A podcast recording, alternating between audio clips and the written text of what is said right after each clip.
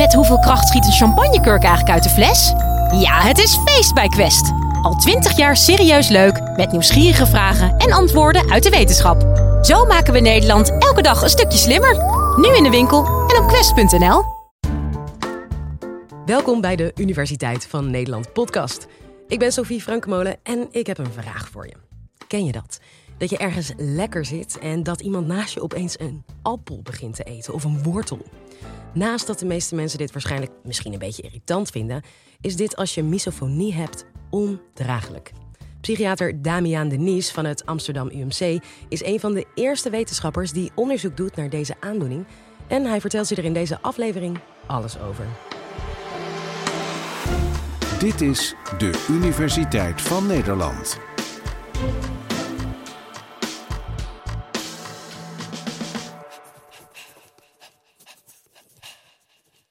Ik denk dat het een, uh, een, jaar of tien geleden was dat er uh, bij mij een vrouw in de spreekkamer kwam. En uh, ze werd mij al aangekondigd door de receptionist. Ze zei: Oeh, je moet oppassen voor deze vrouw, want ze schijnt nogal gevaarlijk te zijn. En ik was daarvan geschrokken, want ik zie meestal mensen met dwangklachten. En dat zijn meestal heel aardig, bescheiden personen. Dus ik dacht, ja, wat moet ik nu verwachten? Ik was een beetje op mijn hoede voor deze mevrouw. Maar goed, ik liet ze binnen, ik haalde ze uit de wachtkamer. En uh, ik uh, was een beetje bezorgd en ik vroeg, ja, wat is het probleem? En toen vertelde ze me iets wat ik nog nooit in mijn leven had gehoord. Ze zei, weet je, als ik iemand hoor niezen, dan word ik zo ongelooflijk boos dat ik die persoon wil wurgen. En ik was eigenlijk heel attent, want ik heb last van hooikoorts. Het was in de lente en het was een risico dat ik zelf begon te niezen. Dus ik was heel voorzichtig. Maar ze vertelde mij dat ze dus de vorige week, um, van het horen van iemand niezen, de televisie door de kamer had gegooid. En voor mij was het een heel nieuw probleem wat ik nog nooit had gehoord. Een mevrouw die geobsedeerd was met niezen en daar zo ongelooflijk boos door werd dat ze de ander iets kan aandoen. Een paar jaar later was er een andere mevrouw die naar mij kwam. En zij vertelde mij een beetje een gelijkaardig verhaal dat toch nog verrassend was. Ze zei, ja, ik heb problemen met mijn relatie, want als ik s'nachts ga slapen naast mijn partner die in bed ligt en hij begint gewoon adem te halen, ja, wat mensen moeten doen, anders ga je uiteraard dood, dan word ik zo ongelooflijk boos, zegt ze, dat ik die persoon, dat ik mijn partner wil wurgen. En het is zo erg dat we nu apart slapen en hoewel wij een relatie hebben, eigenlijk al lang niet meer samen in één bed liggen. En ik dacht, dat is merkwaardig. Twee vrouwen, allebei geobsedeerd met een geluid dat hun boos maakt. Zo erg dat ze de ander iets willen aandoen. Wat is dat eigenlijk? En zo kwam ik erachter dat er verschillende mensen waren met allerlei verhalen. Die dus obsessie toonden en woede voor specifiek menselijke geluiden. Zoals smakken, slikken, ademhalen, kuchen en noem maar op. Wij hebben daar uh, onderzoek naar gedaan en kwamen erachter dat we dit zouden moeten bestempelen als een psychiatrische aandoening onder de naam misofonie. Ik onderzoek al jaren deze aandoening samen met mijn collega's en ik wil jullie in deze aflevering meenemen om iets meer te vertellen over de misofonie. Wat is het? Hoe krijg je het? En misschien hebben mensen zelf last van die geluiden en dan kan je nu bij deze aflevering achterhalen of je inderdaad misofonie hebt of misschien niet. Oké, heb je misofonie of niet? Daar zal je waarschijnlijk nieuwsgierig naar zijn. We kunnen een klein testje doen. En dan kan je bij jezelf achterhalen hoeveel last je hebt van smakgeluiden bijvoorbeeld. Oké, hier, uh, let op, komen een paar geluiden. En voor de mensen die echt boos worden, hou je een beetje in alsjeblieft.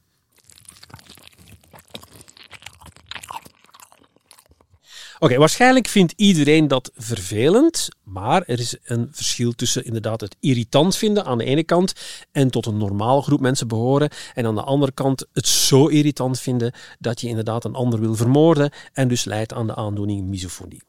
Nou, wat is het verschil? Misofonie is letterlijk een Grieks woord, zou je kunnen zeggen. Komt van misos, haten en fonie, geluid. Dus het betekent letterlijk uh, geluid haten, afkeer hebben van geluid. En iemand die aan misofonie lijdt, die heeft drie componenten die we telkens uh, kunnen achterhalen en bij iedereen kunnen ontdekken.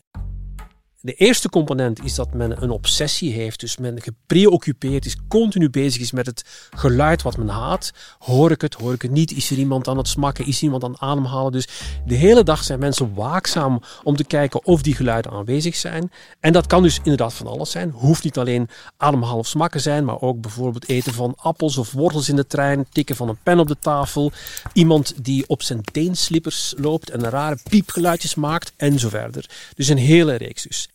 Het tweede belangrijke component die uh, wij belangrijk vinden als iemand aan misofonie uh, leidt, is dat dat geluid onmiddellijk in één klap aanzet tot een gevoel van agressie. Ik wil de ander iets aandoen. Ik vind dat de ander dat niet mag doen. En je dus over wil gaan tot het inderdaad het wurgen, het vermoorden, het slaan van de ander.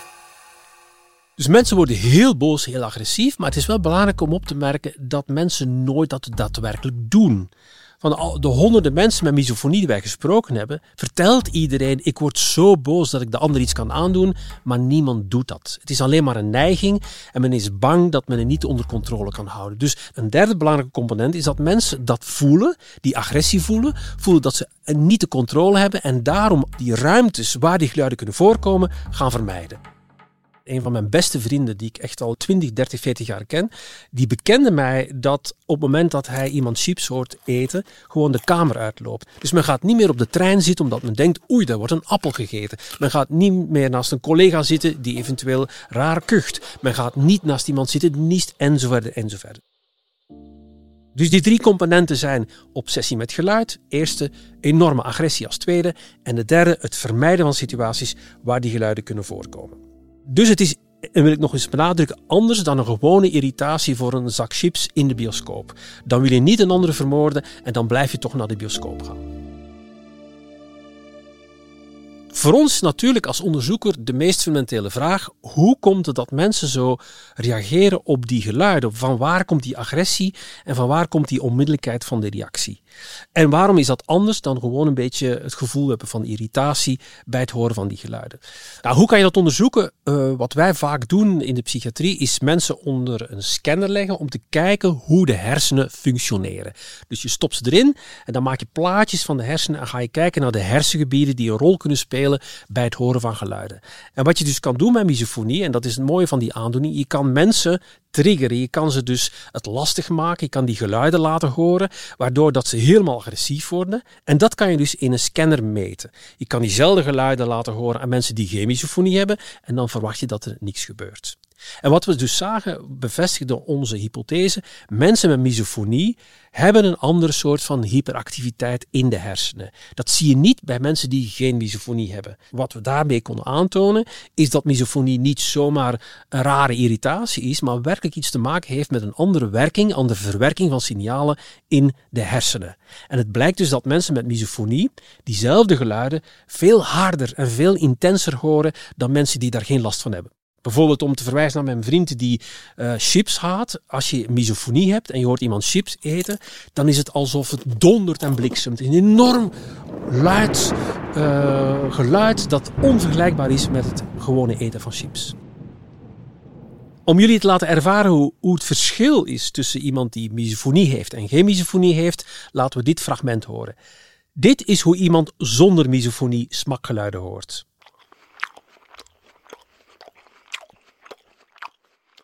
En dit is hoe iemand met misofonie smakgeluiden hoort. Veel intenser en veel sterker. Dat geluid, uh, hoe, hoe werkt dat? Dat komt binnen in onze oren, gaat dan uh, naar een hersengebied, dat heet de amygdala. En die amygdala is eigenlijk een klein amandelvorm, uh, amandelvormig orgaantje, vandaar amygdala. Je hebt er eentje links en eentje rechts. Die gaan die prikkels verwerken en die gaan er een bepaalde betekenis aan toekennen die het niet heeft. En maakt het lichaam klaar en bereidt het voor op het feit dat er zich een gevaarlijke situatie zou kunnen voordoen.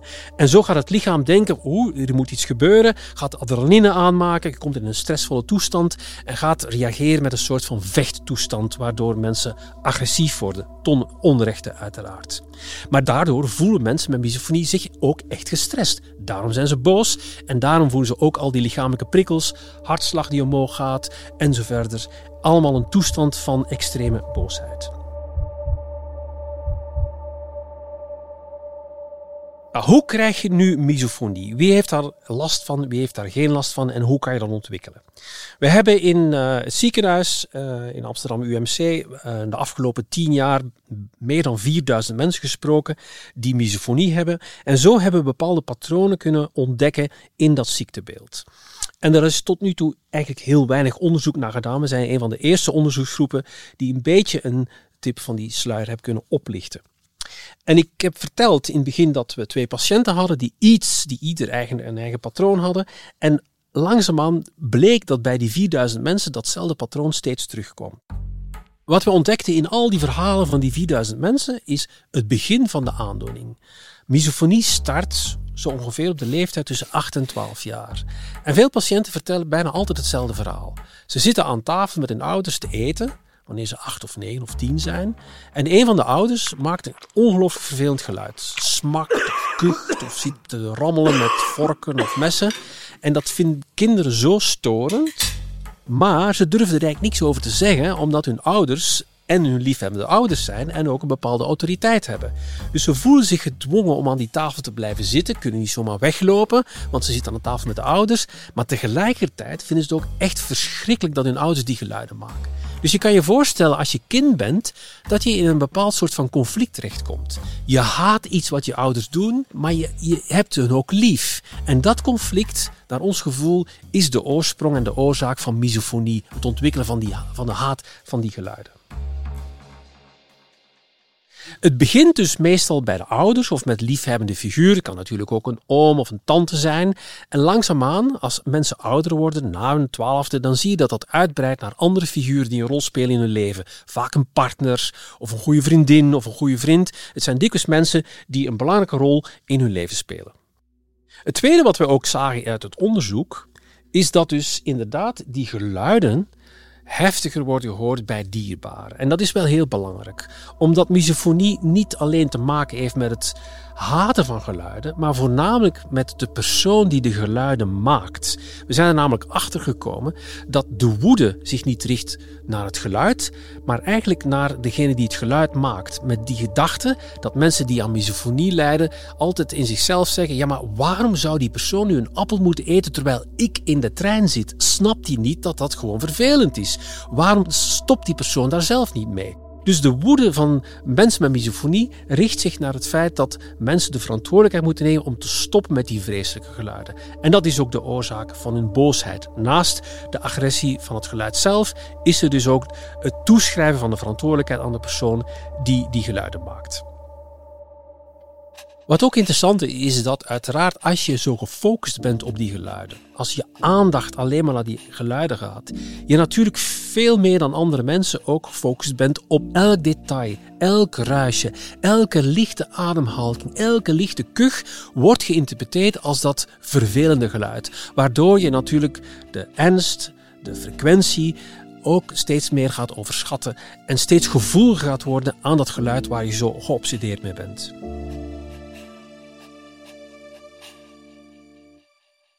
Oké, waarschijnlijk denken jullie nu, wat kan ik eraan doen? Ik heb misofonie, ik denk dat ik, het, uh, dat ik er last van heb. Wat kan er nu gebeuren? Um, we hebben in het Amsterdam UMC afgelopen 6, 7, 8 jaar, we hebben dus die 4000 mensen gesproken, die hebben natuurlijk daar hebben iets mee gedaan. We hebben die misofonie behandeld. En we denken dat we ook mensen kunnen helpen. Uh, er is uiteraard geen medicijn tegen misofonie. Dat is nog een aandoening die veel te nieuw is. Er is natuurlijk ook geen echte psychotherapie ontwikkeld. Dus we hebben zelf een beetje moeten knutselen en iets creëren waar wij van denken dat het effectief zou kunnen zijn tegen mensen die klachten hebben van misofonie.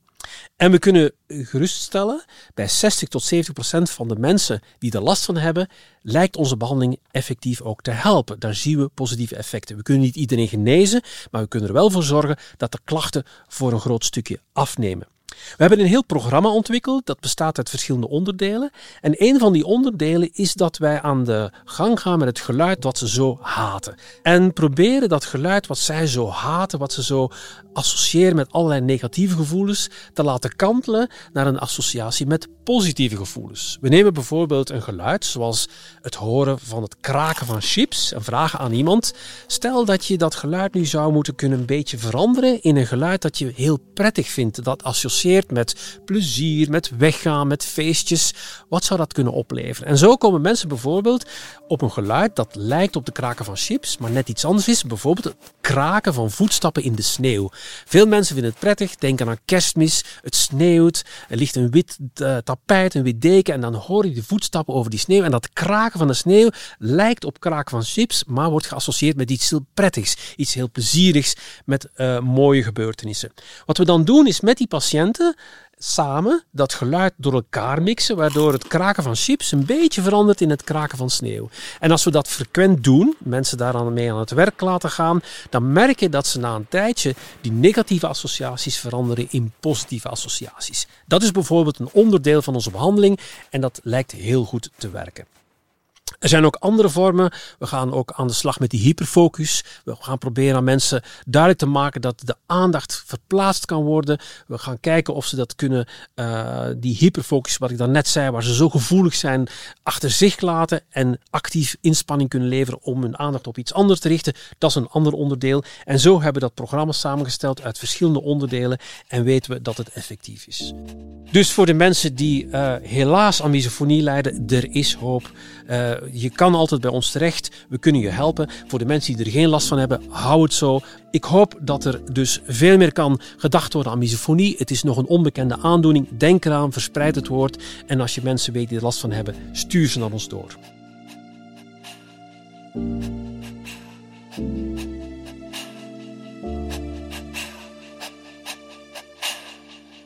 Je hoorde Damian Denise. En vergeet niet, elke week zetten we twee nieuwe afleveringen online. Abonneer je op ons kanaal om niks te missen en ja, om ons blij te maken. Volgende keer hebben we het over zaad. Tot de volgende.